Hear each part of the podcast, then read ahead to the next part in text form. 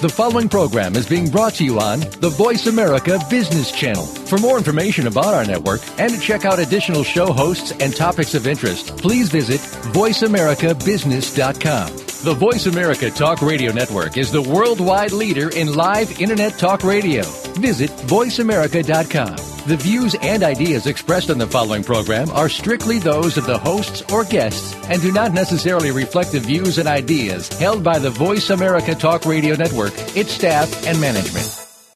All financial advice provided on this show is for entertainment and educational purposes only. The financial ideas and strategies discussed are only provided as a starting point for a conversation about money matters. With regard to your particular investments and financial strategies, consult your financial planner, CPA, or investment professional. All your financial decisions are yours and yours alone to make and subsequently are solely your responsibility. The information that is supplied through the context of the radio program and any repurposing of its content by the host or network is a combination and collection of solid financial investment understanding, opinion, and comments. This network, show, and its host are not liable for financial strategies, outcomes that you employ in any manner that result in any kind of loss. Shares of corporate sponsors may be the subject of buy or sell recommendations in Jay Taylor's newsletter in accordance with Jay's objective opinion.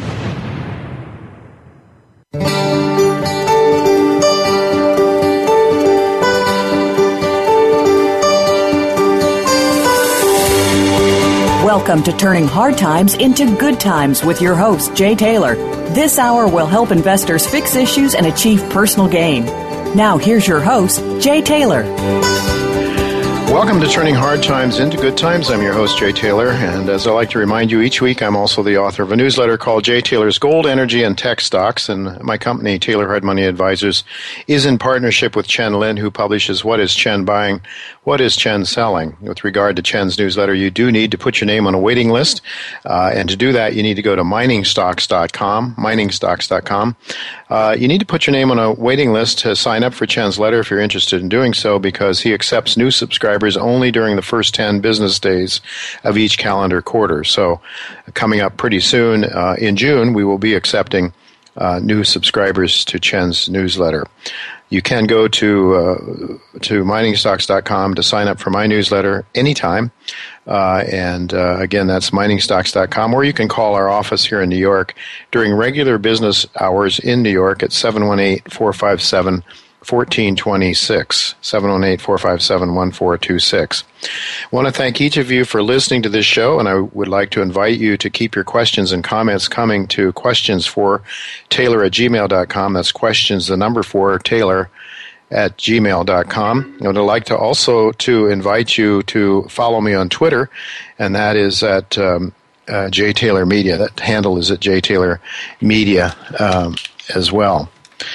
Um, I want to thank our sponsors for making this show economically viable. Our sponsors for today's show are Cayden Resources, Canamex Resources, Go Gold Resources, and Uranium Energy. And next week we will be uh, I will be talking to Amir Adnani, he's the CEO of Uranium Energy Corporation. Uh, uranium is a very interesting metal, I think, right now, especially given the uh, the fact that the supplies that were coming from the Soviet Union, the former Soviet Union, are now nearing an end, and also, of course, given the growing tensions between the United States and Russia. Uh, I think uh, this is a very, very interesting fact. The fact that the United States relies very substantially, I think around about 25% of its electricity is generated from nuclear power, and the fact that we only supply something like uh, 4 million pounds out of, I, I, can't remember exactly the numbers, maybe 50 million pounds a year that we consume. Anyway, it's a very small percentage of production of U3O8 comes from the United States. Well, Uranium Energy Corporation is one of the few, uh, one of the few new uranium producers in the United States, and it is a growing, uh, very, uh, growing very rapidly. Uh, Amir Adnani will be here to talk about that, and I suspect also have some comments on uh, the prospects for the uranium markets as we uh, as we go forward. Well, let's get to today's show. We do have a very full schedule, so uh, from so we want to get moving uh, towards our, our first uh, interview. From the very first show we did back in March of 2009, I had uh, Ed Griffin on. He's the author of, I think, one of the most important books you'll ever read called The Creature from Jekyll Island. Ever since then, we've talked about how the U.S. government is manipulating markets and deceiving the American people for the gain and wealth, a gain of wealth and power uh, in the hands of a very small number of elitists who actually own and control the Federal Reserve and I think in essence the U.S. government.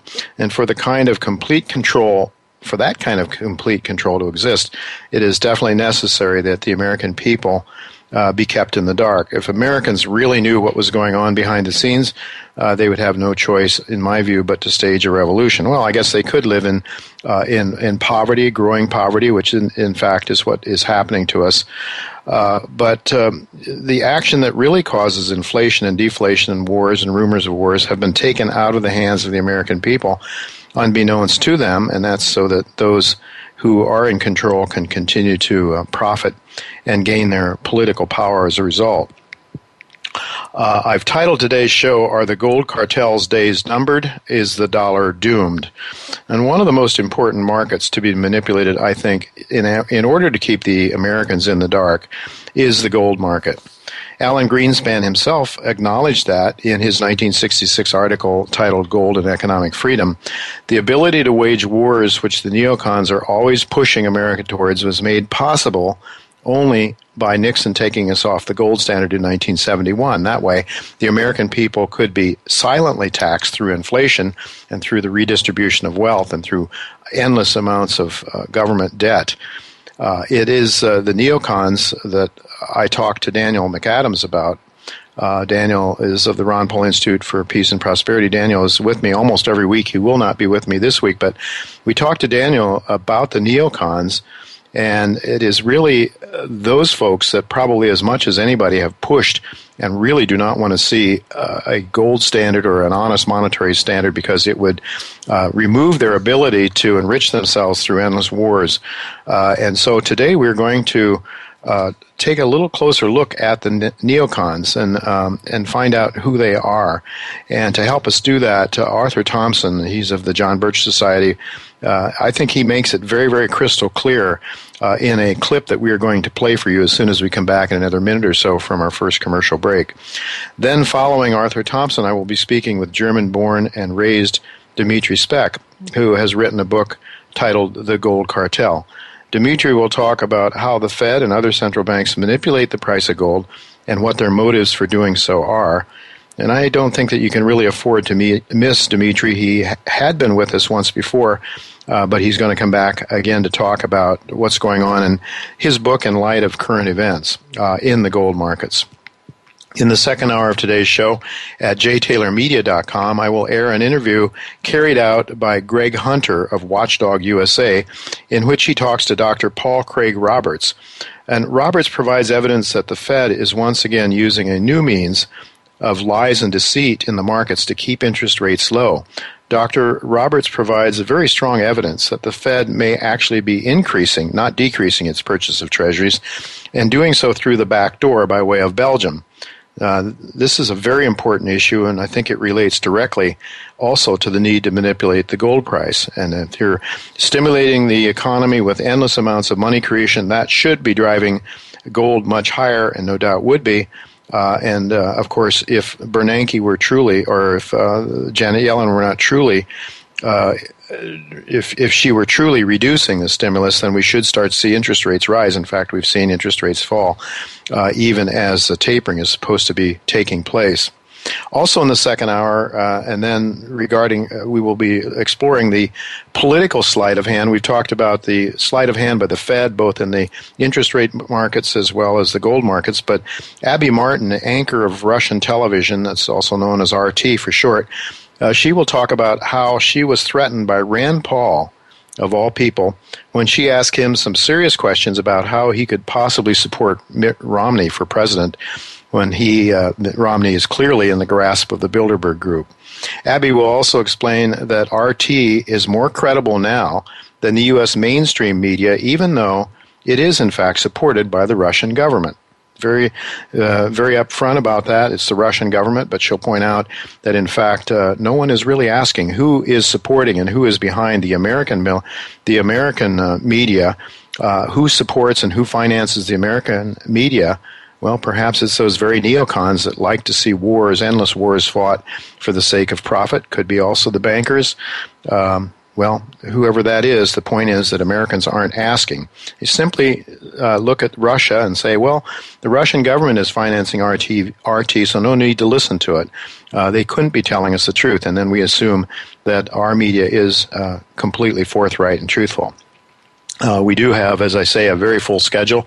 So let's get to our first break. And as soon as we come back, Arthur Thompson will explain who the warmongering neocons are and because these people are so dogmatically against honest money, I think it is most important that you know who they are and what they are trying to accomplish, uh, not to defend you, but in fact to pick your pockets. So don't go away. We'll be right back with Arthur Thompson.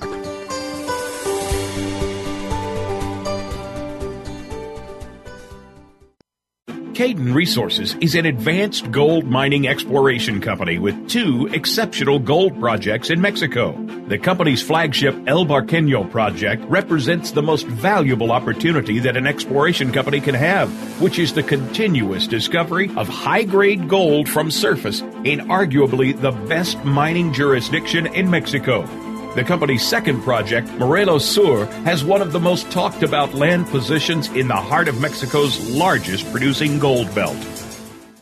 Canamex Resources has commenced a 10,000 meter drill program on its flagship Bruner Gold project in Nevada. This follows a successful 2013 field season, which included a 58 meter intercept of 5.2 grams per ton gold. NYSE market listed Gold Resource Corporation just completed a $2 million strategic investment in Canamex, and NYSE listed Hecla Mining Company also is a strategic investor. Canamex Resources trades on the TSX Venture Exchange under symbol CSQ and on the OTCQX under symbol CNMXF.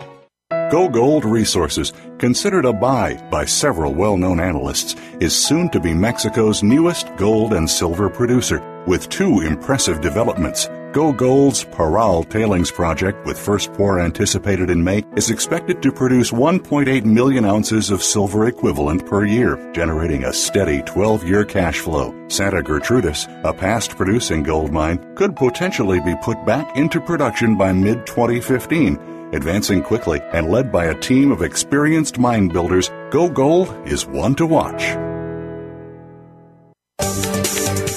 The boardroom to you, Voice America Business Network.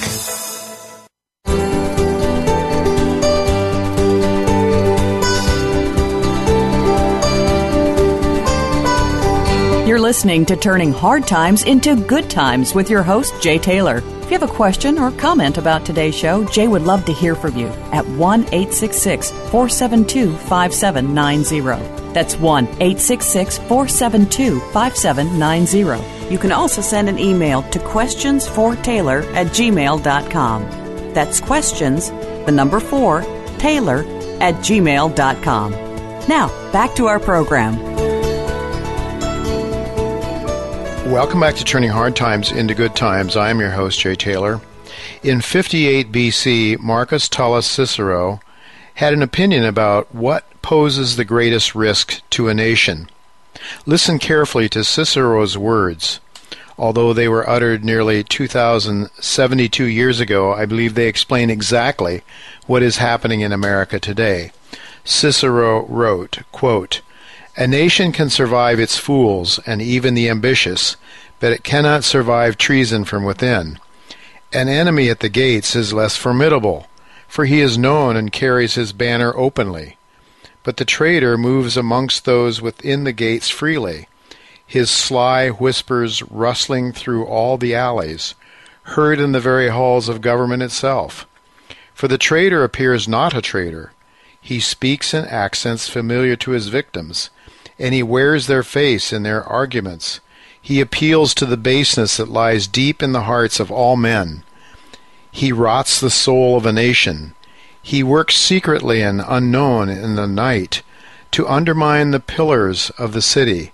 He infects the body politic so that it can no longer resist. A murderer is less to fear. The traitor is the plague. Those words again were from Marcus Tullius Cicero, 58 BC. Now, almost every week I have Daniel McAdams of the Ron Paul Institute for Peace and Prosperity on this show to talk about American foreign policy and our constant warmongering all over the world.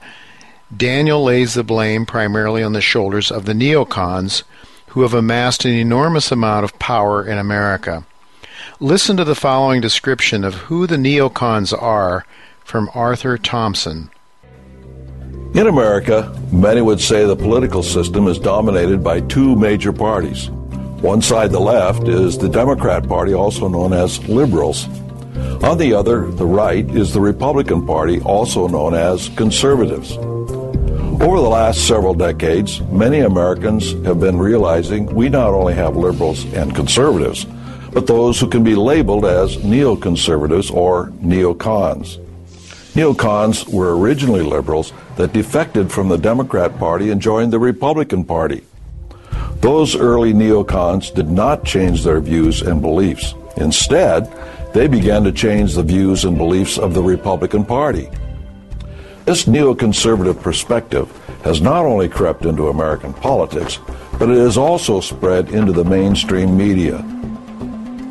Today's media outlets are essential to the neoconservative movement. They have proven very effective in influencing public opinion when it comes to politicians and their views. Politically speaking, neoconservatives sound conservative while campaigning. but once safely in office, they do not support the constitutional viewpoint with their votes. For example, an individual may endorse the Second Amendment, but then turns and votes for a policy that would limit our right to bear arms, such as the United Nations Arms Trade Treaty. In other words, politicians often say one thing, but then vote completely the opposite. In order to pick out the neoconservatives from the true conservatives, here are some characteristics to look for. Neoconservatives are known for supporting both international organizations, like the United Nations, along with international treaties, such as the North American Free Trade Agreement, or NAFTA. As America integrates itself with other nations, both politically and economically, it erodes not only the American economy and job market, but the very principles within our Constitution. Neoconservatives are in favor of preemptive war.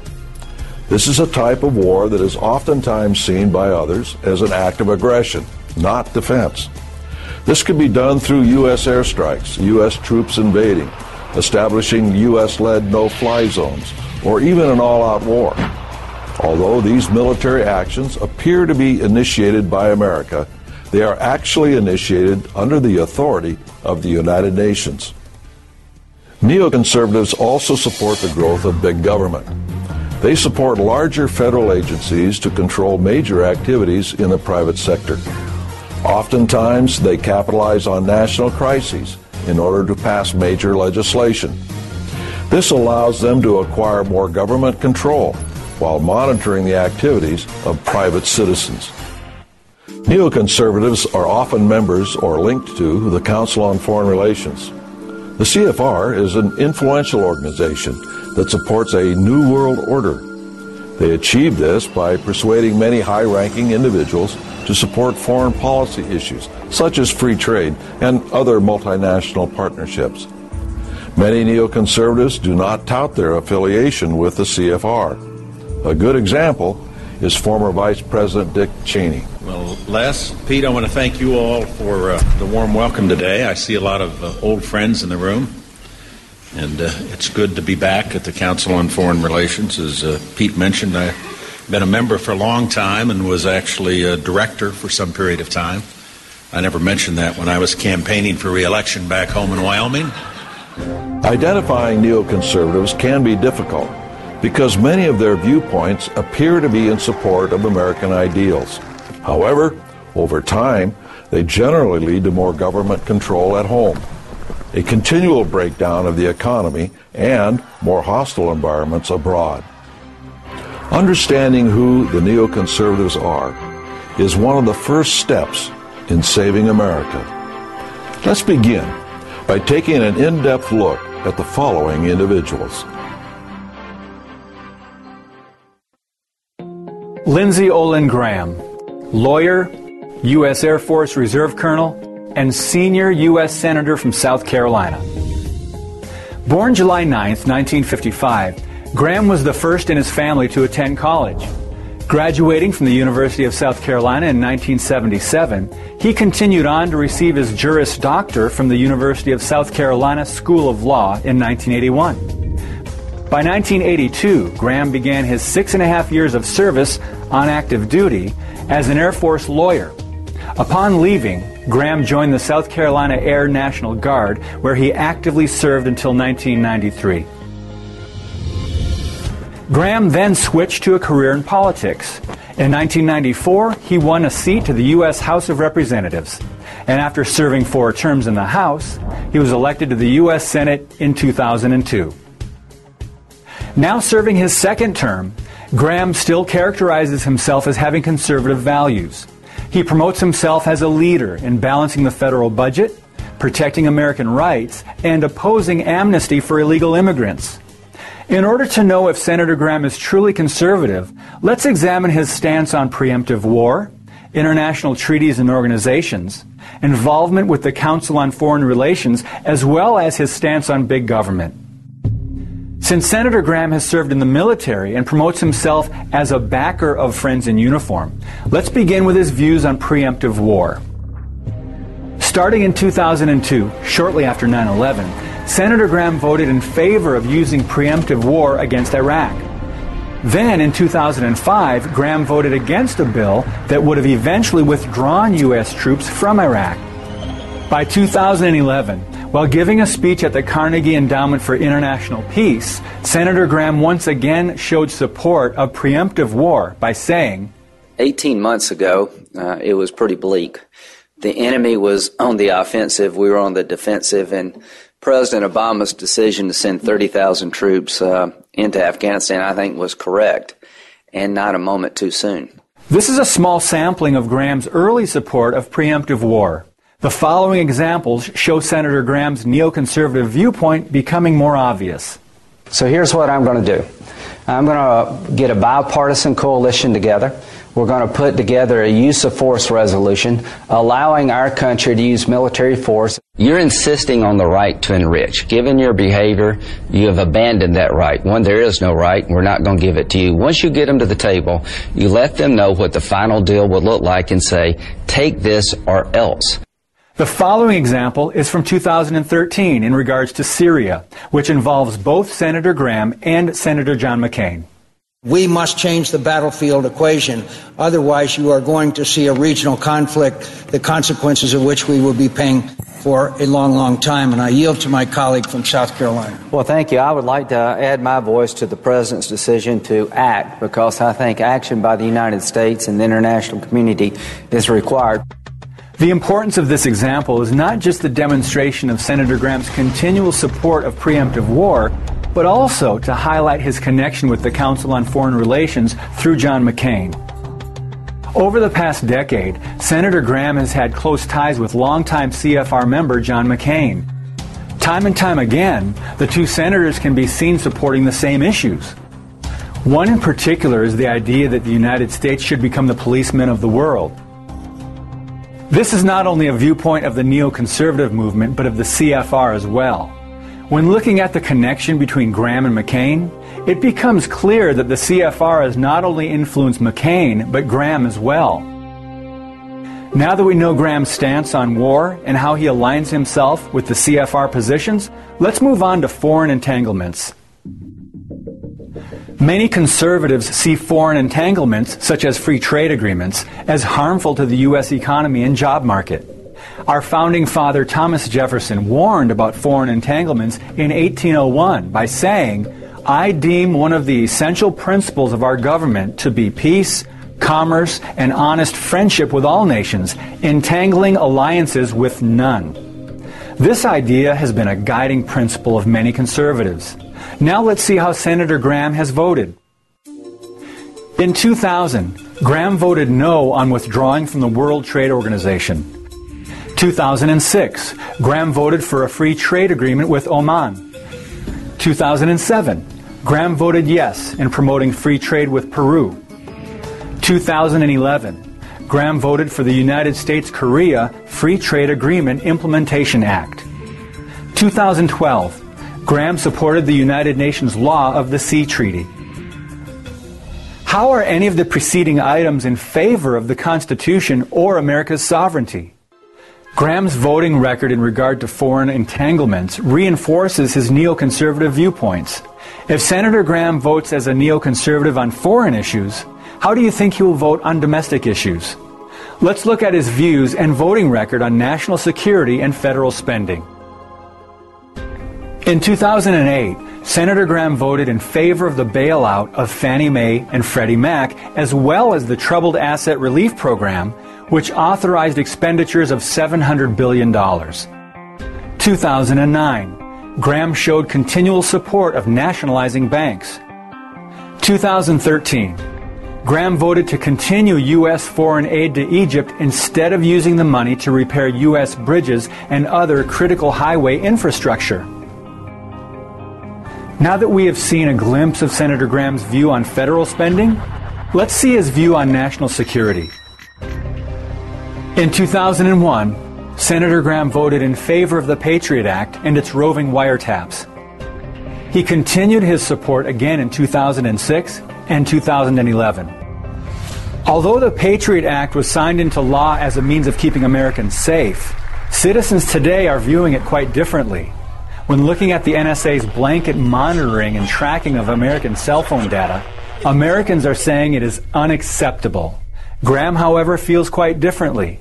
A prime example was caught on tape in 2013 during a Senate Appropriations Subcommittee hearing when Graham stated, I'm a Verizon customer. It doesn't bother me one bit for the National Security Administration to have my phone number. This is just one more example of how Senator Lindsey Graham supports the neoconservative perspective instead of true conservative values. So, what can we as Americans do? For starters, many of us need to remember that politicians are working for we the people. This means the politicians' votes should represent the views of their constituents. Next, we need to make sure politicians are voting for what they say they stand for. This will take some education on your part However, it is easier today than ever before. One tool that has been very effective in helping voters is the New American Magazine's The Freedom Index.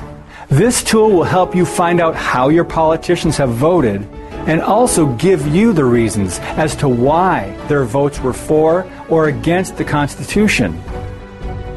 As we become more educated, we need to share that education with others. Find out how constitutional your politicians really are and then hold them accountable. Well, you have just listened to the words of Arthur Thompson. Uh, he is the CEO of the John Birch Society. And I know that some of you are saying to yourself, well, you don't like the John Birch Society. They have sort of a bad reputation, I think mostly undeserved certainly not a perfect organization. No organization is, but whatever you think of the John Birch Society, they do deserve high marks for their belief in the uh, in the literal interpretation of the Constitution. They believe that the Constitution was meant to be a document for all times, just as the founding fathers did, because human nature doesn't change. So I've played a definition of the neocons from the John Birch Society uh, and I played it right before my discussion with Dimitri Speck. He's the author of The Gold Cartel for a reason. You see, if Nixon hadn't taken us off the gold standard in 1971, the neocons never could have received the nutrients they needed to grow, because after all, uh, wars are financed with money. And if the American taxpayer had to be taxed for each and every war that the American government or the neocons have forced the American government into engaging in, well, the American public simply wouldn't have put up with it. But because they don't really understand uh, the inflation that results and the taxes, uh, the silent taxes, as well as the increased taxes, because Americans really don't know how much we spend on military spending. They don't have to be taxed directly. It's just debt, and debt is growing very dramatically to a very great extent for the military industrial complex to finance the neocons and the uh, cartel, the banking cartel, is very much a part of this military industrial complex that fuels the neocons. Well, at the same time, though, the parasitic nature of the neocons uh, is destroying the American uh, economic fiber. and the military industrial complex as a whole, including the bankers uh, and uh, the banking institutions that have, in fact, uh, are part of the gold cartel, are actually the gold cartel that we're going to listen to from Dimitri Speck in just a couple of minutes. Had it not been for Nixon taking us off the gold standard in 1971, we wouldn't be having this discussion today. The neocons would not have thrived as they have. We would have a more balanced global geopolitical system, and we would not have uh, the kind of mess, the financial mess that we're in now. But as Dimitri Speck will explain, as and as explained in his book, The Gold Cartel, there is an end in sight, and uh, that is what we want to listen to what Dimitri has to say because as the gold cartel finds uh, or nears its end, it's going to have a very dramatic influence on uh, how we invest our money and how we should invest our money and uh, what the dollar is going to look like in the future if indeed it exists at all. So don't go away. We'll be right back with Dimitri Speck to examine the gold cartel and reasons to believe that its days are numbered. Don't go away. I'll be right back.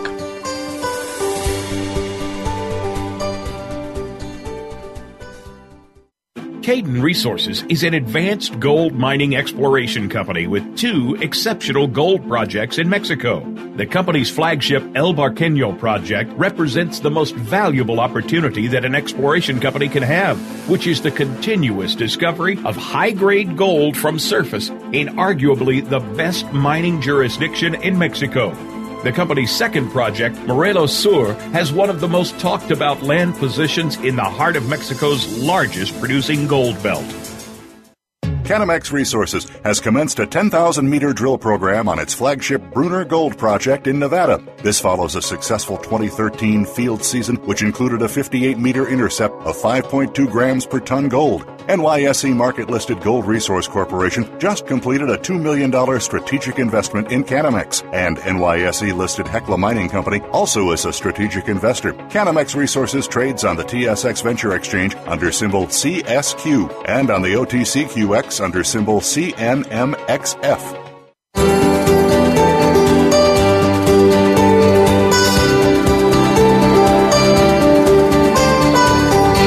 Listening to Turning Hard Times into Good Times with your host, Jay Taylor. If you have a question or comment about today's show, Jay would love to hear from you at 1 866 472 5790. That's 1 866 472 5790. You can also send an email to questionsfortaylor at gmail.com. That's questions, the number 4, Taylor at gmail.com. Now, back to our program. Welcome back to Turning Hard Times into Good Times. I'm your host, Jay Taylor, and I'm really pleased to have with me once again Dimitri Speck. He's the author of a book titled The Gold Cartel. Dimitri is responsible for the Stay Commodity Fund that won the Hedge Fund Journal's award as Best European Commodity Fund. And his two investment funds, a stock fund and a commodity fund, have considerably outperformed the market since their inception. Dimitri is the founder and editor of the website Seasonal Charts at seasonalcharts.com, where uh, he provides accurate daily seasonal charts uh, and uh, where they are illustrated there. He is a well known expert in precious metals investment analysis and has been interviewed for a number of investment letters and websites and, and has spoken at industry events on this very topic. Dimitri uh, also is a contributor and a consultant to the Gold Antitrust Action Committee. In fact, we've spoken many times to uh, Bill Murphy and uh, and Chris Powell and other members of GATA, and we are indebted to GATA for helping us understand uh, the gold manipulation scheme, of which uh, Dimitri has also uh, had a, a, great deal of influence in, in helping us understand. Dimitri is a, a quantitative asset manager, trading systems uh, developer, and gold market analyst, and he lives in Munich, Germany, specializes in pattern recognition of charts. Uh, and as I mentioned, Dimitri wrote the book, The Gold Cartel. Uh, government intervention on gold and the mega bubble in paper and what that means for your future and it was published in late 2013. Really good to have you back again. Thank you for joining me, Dimitri. Thank you very much for the inv- invitation. It's a pleasure for me to talk with you, to your listeners, and to you all listeners uh, about the gold cartel. Well, it's a pleasure to hear from you, and I, I can't say enough good about your book, The Gold Cartel, uh, because it is it is so very well documented. And I might just mention uh, that Marc Faber calls it a very good and well researched read, uh, and Professor Heinz Christian Hof- Hafke uh, he's a former German Bundesbank director, said, and I quote, The Gold Cartel is a brisk, articulate, and convincing read. Even so, it remains extremely sound. It's a miracle. End of quote. So, uh, Dimitri, you've got uh, some highly acclaimed and highly respected people uh, who agree with my assessment of your book is that it's, it's, it's very, very good. And if uh, our listeners are at all serious about uh, the gold manipulation, and I think they should be because as I think, as you will hear in a few minutes, it is extremely important in terms of the manipulation of over, overall markets and the way a, a small ruling elite uh, are basically controlling so much of our lives. Uh, Dimitri, I'd like to get started though. Uh, you know, we titled our our um, show today "Are the Gold Cartel's Days Numbered?" Uh, in is the dollar doomed, or is the dollar is are the dollars days numbered? I guess is another way of putting that. And uh, so I'd like you to keep that in mind. We'd like to get your answer on that before we can uh, conclude our discussion today. But uh, before we get started, I might want to uh, sort of play the devil's advocate a little bit here. Um, you know, in chapter three in your book, you say gold is not a good investment, but in times of monetary instability, it can be. Uh, I'm just sort of paraphrasing you there. I, I think I have uh, your sentiment correct there. Is it? Uh, uh, do I have that right? Hello. Yes, Dimitri. Did you hear me? Uh, chapter three in your book, you said gold is not a good investment, but in times of monetary instability, it can be. Did I? Uh, did I? Uh, do I f- phrase you correctly?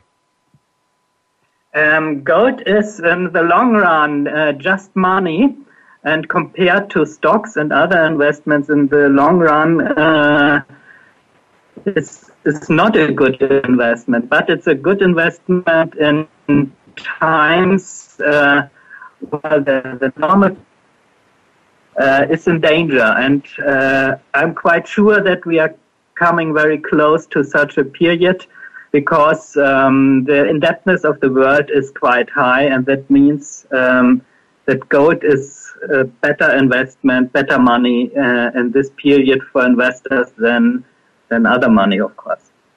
Okay, so you're not so you're not calling gold a good investment. It's a good store of wealth, a good store of value, a better store of value that becomes very, very good as a store of uh, wealth or value in times when uh, when the monetary system is in trouble. Yes, exactly. Gold is in direct competition um, of, of paper money, of credit money, because um, uh, it cannot be printed by governments, it cannot be created by banks, and on the other side, it does not have a counterparty risk, so it cannot go bankrupt. And this is also the reason, uh, finally, why gold is being suppressed by the, especially by the U.S. government, because uh, they don't want that the for the U.S. Treasury is doing uh, too well. Okay, so I think this is why it's so important that people understand uh, that the gold market is suppressed, the price is suppressed, that it's controlled within certain parameters because uh, most people don't believe that or aren't focused on it, Dimitri. Would you agree with me that 99%, I don't know the percentage, but in New York, I think the percentage of people on Wall Street either don't believe that the gold market is manipulated or if they do believe it is manipulated, uh, they don't care because what all they say is, look, you can go back to the 1990s. You had the Asian crisis, the Russian uh, long-term capital management crisis, and you had 2008, 2009. Um, for these. Um you, you had all these crises, Dimitri, and yet the gold price hasn't really responded that dramatically. Isn't that evidence, in fact, that the uh, uh, the gold is a barbaric relic?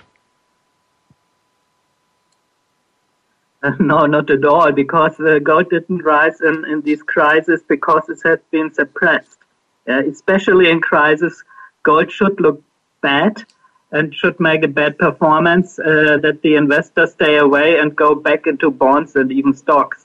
Yeah, you could see it in the Asian crisis. You could see it in the financial crisis.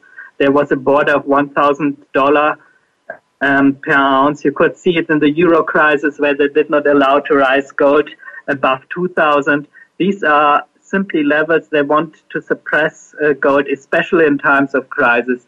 Because uh, imagine if in the euro crisis the price of gold uh, would have exploded, many people would have thought uh, that they don't have control anymore uh, over the money, and this is the reason why gold does fall in crisis. It's simply because of suppression and not because of any other reason. Okay, well, there's skeptics out there. Certainly, uh, I, I, would say people have been conned into disbelieving any claims of manipulation. Although clearly, on the front page of today's uh, Saturday's Times, uh, the headlines were Barclays fined 26 million for traders gold rigging. So clearly, uh, you know, people are starting to realize that there's something to there's some manipulation of the gold markets.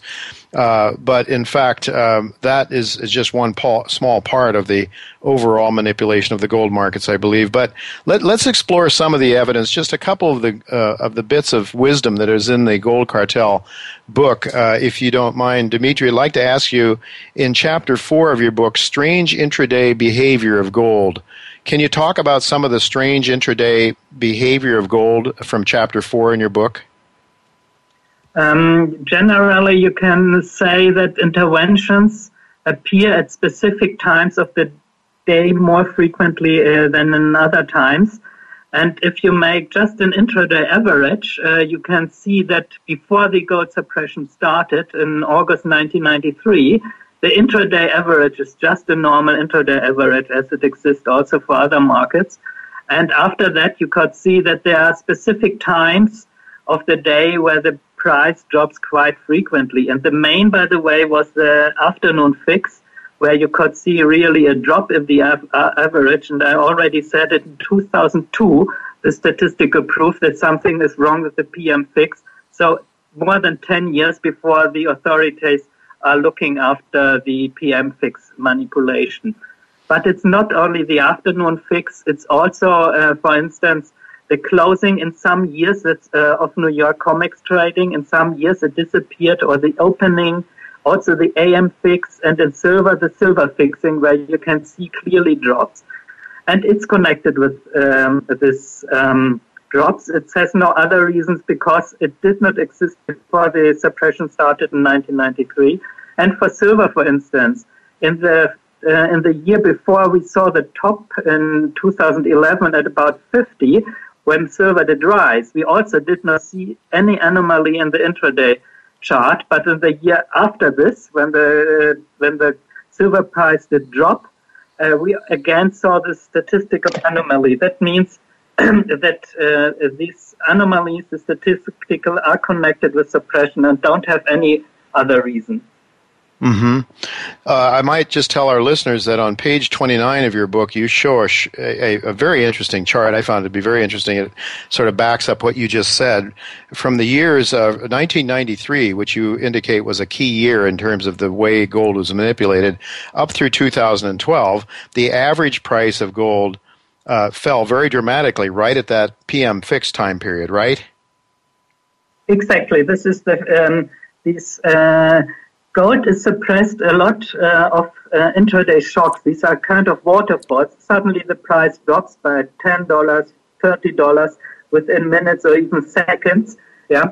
And these uh, shocks come from the COMEX, they come from the future markets, and they appear much more frequent uh, in the afternoon fix than at, at, at any other date, time of the day. And this is uh, not like in the LIBOR scandal, and it's not like in this case of Barclays, just because of making a little bit more money at the reference price, at the benchmark through other products, like it was now in the Barclays option case. It is a general idea of suppression of the gold price through the COMEX shocks, and they just appear more frequent uh, at the PM fixing because it's a benchmark. Uh, this is a much more general manipulation, not just to make some money with options. Uh, the general idea of this manipulation is to suppress the competitor of the US dollar and to, um, to improve through this the selling of treasuries, US treasuries to investors, to other central banks, and so on. So we have a much more bigger story behind uh, this uh, gold manipulation. Okay, so what you're saying is that investors, people around the world, shouldn't be uh, confused by the recent discussions of Barclays, uh, where the gold trader uh, was supposed to be rigging the fix or uh, driving the fix or, or, manipulating the fixed price so that he didn't have to pay out on some options. That in fact, what we're talking about here is something much bigger than that. Do I have that right? Yeah, because it's not just making a little bit money, a little bit compared to our income, but it's generally the idea to suppress the competitor of the US dollar of the US treasuries. So this is a much bigger story and it's backed by the US government. So this is also why it does not come to light officially. Yeah. Okay, well, let me ask you this, Dimitri. This is another devil's advocate kind of question, a skeptic question.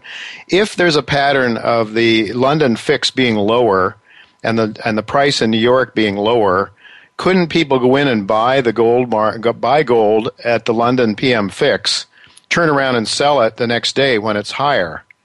Uh, couldn't you do that on a regular basis and arbitrage it and thereby cause the price uh, and and the arbitrage then would take away that that discrepancy uh, or, or, price differential between the PM and the AM fix? Um, these patterns are not absolutely stable. They change by time. Yeah, for instance, this drops uh, in the PM fixing were very strong in 2008. Yeah, in in, in mm. gold. Yeah, mm-hmm. in 2013, for instance, last year, we also see the PM fix as a mark in the intraday chart, but with another behavior.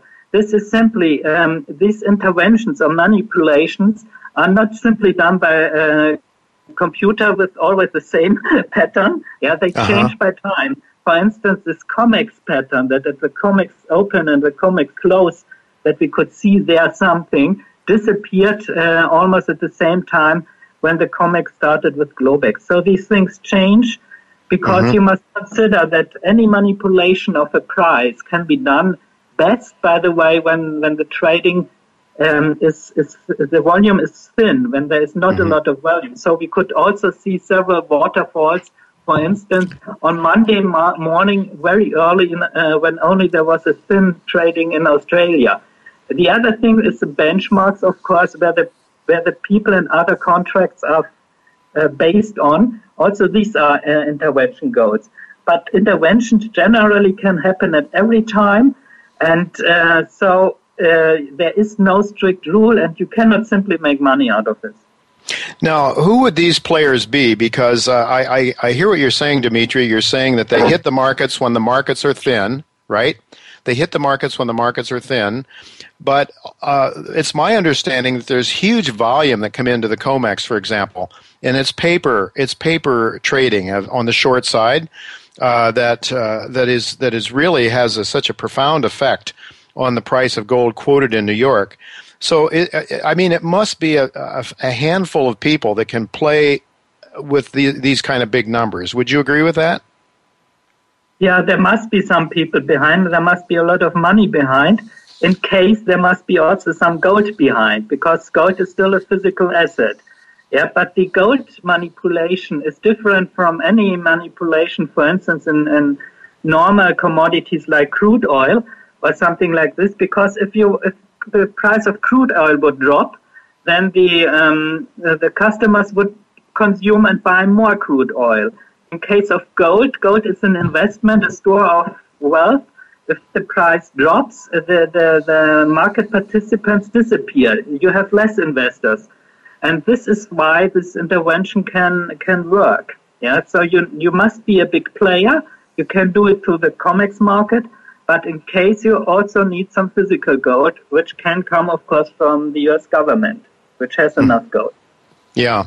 Do we know how much the U.S. government has, though? We haven't been audited since 1952 or the Eisenhower years. Do, do you, are you convinced in your mind that all the gold that the U.S. Treasury says it has, it has? Or has it been leased out, as some believe? I guess um, it's a good question because uh, I also was not allowed to enter Fort Knox. yeah. It's simply, uh, as you said, there is no audit. audit. There are some hints uh, that uh, physical gold um, was leased out from from the U.S. government, but these hints are more than 10 years old and they were in the books um, uh, of in several books you could find it. Yeah, this is quite difficult to figure out. Yeah, but uh, I guess that the, the leasing of gold does not play this big role anymore in the gold manipulation as it did in the late 90s. Yeah, this is uh, important for understanding. Uh, in the late 90s, uh, the leasing of gold was a major reason that gold did not uh, rise above 400 at the time and that did even drop to 250. But now we have much higher price level of gold, currently 1,200. Yeah, it did drop today, 60 or so. So under these circumstances, the leasing of gold does not play this big role anymore. But of course, in critical times, I guess in 2008 this was the case, there comes also several hundred tons through gold leasing into the market. Mm-hmm. Well, this um, with the f- few minutes that we have left here, I'd like you perhaps to go through, Dimitri, a, a brief history of the different phases of gold manipulation. It didn't just start in 1993. Uh, could you go over? Uh, I think you could go back further than 1993. Gold manipulation by the United States government. Uh, how, give us a brief history. When did when do you think it began? 1913, when the Fed was created, or when did it begin? Not 1913. Uh, there's always, uh, over the entire modern history of money, there is this fight against paper-based money, mainly to finance the government, governments much easier compared to to uh, gold and silver. Also in, in France in the uh, 1790s, for instance, another period of history, because the government uh, uh, prefers always to pay by money, by paper money, and not by, by gold and silver. This is a simple background. And this was also the background in the 1960s and 70s. Then the US wanted to finance its deficit uh, by, by, by debt, by US treasuries. And so they tried to get rid of gold, to suppress the gold, like they did in the 70s. They did want, didn't want a new gold standard anymore. In the 80s, we had a new situation with high real rates. There was no need for suppression of gold. But then in 1993, the need started again because inflation fear started. This is, uh, in very short terms, the history, the background of, of this ongoing manipulation of gold, the suppression of gold. Okay, so um, the question of the day is: Are the you know are the gold cartel's days numbered? Uh, is the gold cartel going to come to an end? And if so, what will cause it, that to happen? the gold cartel, like it works currently, will come to an end, and it will be caused by by yeah by by the bursting of the credit bubble, which is currently at 250% or so worldwide, the credit level against world GDP.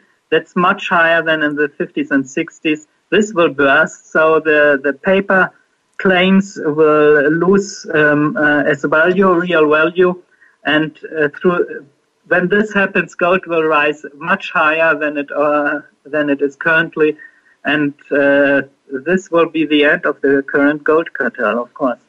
Yeah, so what you're saying is debt is growing, and we we talk about it all the time on this show. Debt is growing much more rapidly than GDP. It's growing almost exponentially. If you look at the U.S. debt, anyway, it's growing like a hockey stick.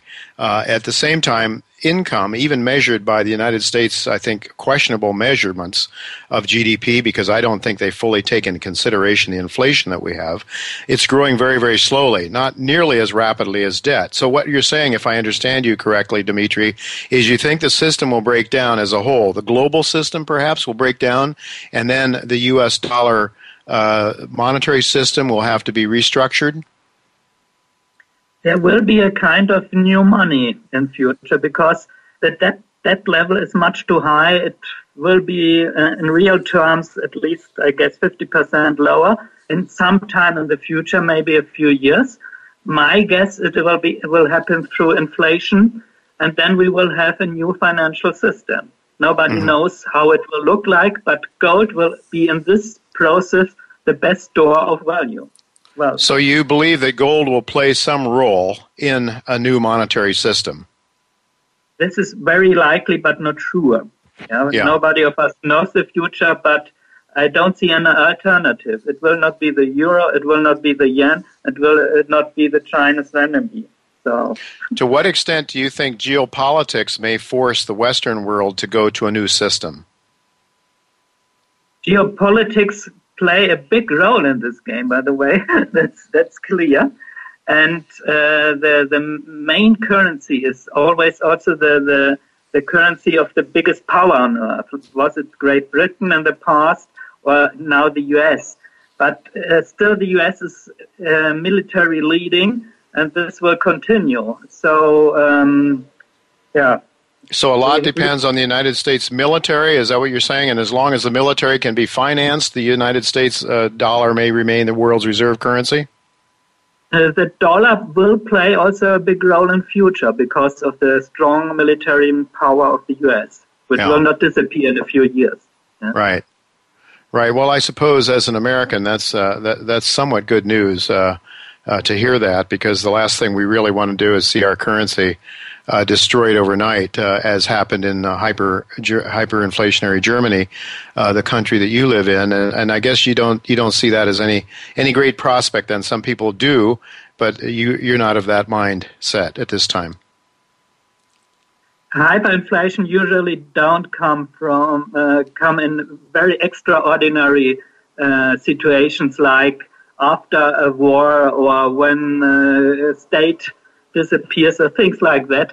But mm-hmm. I see a real uh, loss of uh, uh, a loss of wealth in real terms, and this might be inflationary. This is okay. always likely, but not hyperinflation. This I don't oh. see at the moment. Okay, Dimitri, unfortunately, we're up. Uh, our time is up. Uh, I want to get back to you and talk to you again sometime in the near future, but we do have to wrap it up for now. So that that's pretty much it for the first hour of today's show. I want to thank Tacey Trump and Matt Widener uh, for making the show logistically possible. But there is a second hour at jtaylormedia.com. As Dimitri just talked about manipulation of the gold price, uh, you, at J Taylor Media, you can go there immediately to hear an interview from US, USAWatchdog.com. Dr. Paul Craig Roberts explains how he believes believes the Fed is lying about tapering. In fact, he believes that money is being uh, recycled back to buy the U.S. Treasuries by way of Belgium through the back door. So I think this is a very important discussion. I think it's related to what Dimitri just talked to us about. Uh, and to keep public officials from straying too far towards gold as money, Abby Martin, an anchor for RT, explains how uh, honest questions, her honest questions of Rand Paul are being are not being permitted by the establishment, and how candidates uh, who look to uh, ridicule uh, and collar the truth, uh, as Rand Paul has, a very interesting discussion with Abby Martin. Um, and I think also Dr. Paul Craig Roberts, Abby Martin was really threatened by Rand Paul when she asked, How in the world can you support Mitt Romney when he is clearly in the hip pocket of the Bilderberg? So, very interesting stuff. Go right now to jtaylormedia.com, uh, go to the uh, podcast button, click there, and you can listen to these interviews in the second hour of today's show. Until next week, goodbye and God's blessings to you.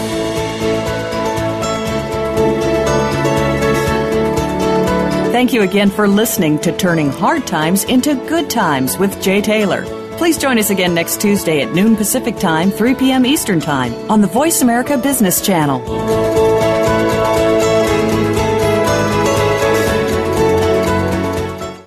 Canamex Resources has commenced a 10,000 meter drill program on its flagship Bruner Gold project in Nevada. This follows a successful 2013 field season, which included a 58 meter intercept of 5.2 grams per ton gold. NYSE market listed Gold Resource Corporation just completed a $2 million strategic investment in Canamex, and NYSE listed Hecla Mining Company also is a strategic investor. Canamex Resources trades on the TSX Venture Exchange under symbol CSQ and on the OTCQX under symbol CNMXF. Cayden Resources is an advanced gold mining exploration company with two exceptional gold projects in Mexico. The company's flagship El Barqueño project represents the most valuable opportunity that an exploration company can have, which is the continuous discovery of high grade gold from surface in arguably the best mining jurisdiction in Mexico.